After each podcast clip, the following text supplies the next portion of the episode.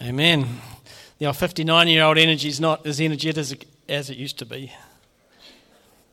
But having said that, some people do struggle to keep up with me, which is good.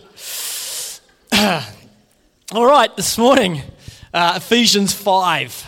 And so we're continuing on. But there's, there's um, I'm just going to wrap this real quick. It's going to be 20 minutes. Um, and some of the big points that you think are in Ephesians 5, you're thinking he's going to hit the one about marriage and husbands and wives. Well, I'm going to miss it completely so that your expectation uh, of what I'm going to do is not going to be correct. So, um, we're going to go through. Then we've got something exciting. I want to get some people up. And you wonder why this t shirt is I'm wearing? You wonder why I'm wearing this t shirt? You'll see. There's a few knowing laughs that just went on then. It's only from a few people, but you'll see what's going to happen. And so we're going to crack into it pretty quick. But uh, what, what, I love about the worship, you know, Hannah, I don't know if you read Ephesians 5 uh, this morning before you did the worship, but um, the songs were basically Ephesians 5. Um, and it was perfect. Starting out with the first song about love. Paul um, is talking here and he's saying, in Ephesians 5, he's saying what not to do. And so that's the juicy bits that you want me to go to, but I'm not going to go there today because I'm going to talk about what to do. He talks about what to do, what we are to do. And sometimes it's like we don't need to know what not to do because we don't want to do it anyway, but we do need to know what to do. And so Paul goes on and he says this walk in love. And he says that, therefore, be imitators of God, dear children, and walk in love. I like this word of imitator, imitators. And if you're a parent, guess what? Your kids are imitating you. Is that a good thing? Let's close your eyes.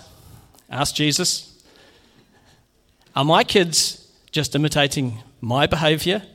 I was talking to someone this week who. Um, it was on Facebook post. There's a couple of separated, and the kids were giving the, the ex-wife a absolute hounding, really bad. Some of you guys would, would have seen the Facebook post, I reckon.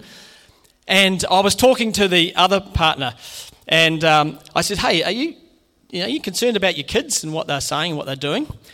And you know what he said, which is really wise. He says, really knowing. He said, "They're only doing what they've seen us do." Thought, Whoa, is that motivation to change? When you realise that your kids are acting out because of what you do, they do. Our kids imitate us. John 4 14, 12 says this, um, and it's Jesus talking.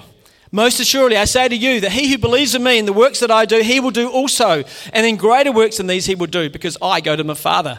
What's Jesus saying? What I did, you're going to do, so imitate me. In Corinthians 4 uh, 16 to 18, um, Paul also says, um, Therefore I urge you, imitate me. I mean, how uncomfortable are you feeling right now? There's certain things. If, if the dog does something wrong on the farm and he completely butchers the cattle driving, you don't want to imitate me. My neighbours say, Oh, the dog was playing up today. It's like, Oh, shivers. Did you hear me? Oh, yeah.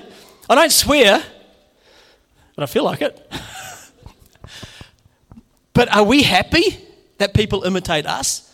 Because we actually, um, we, uh, reproduce what's in us. That's just being quiet.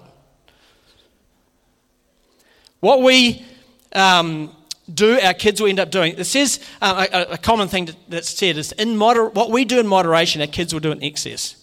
And like I'm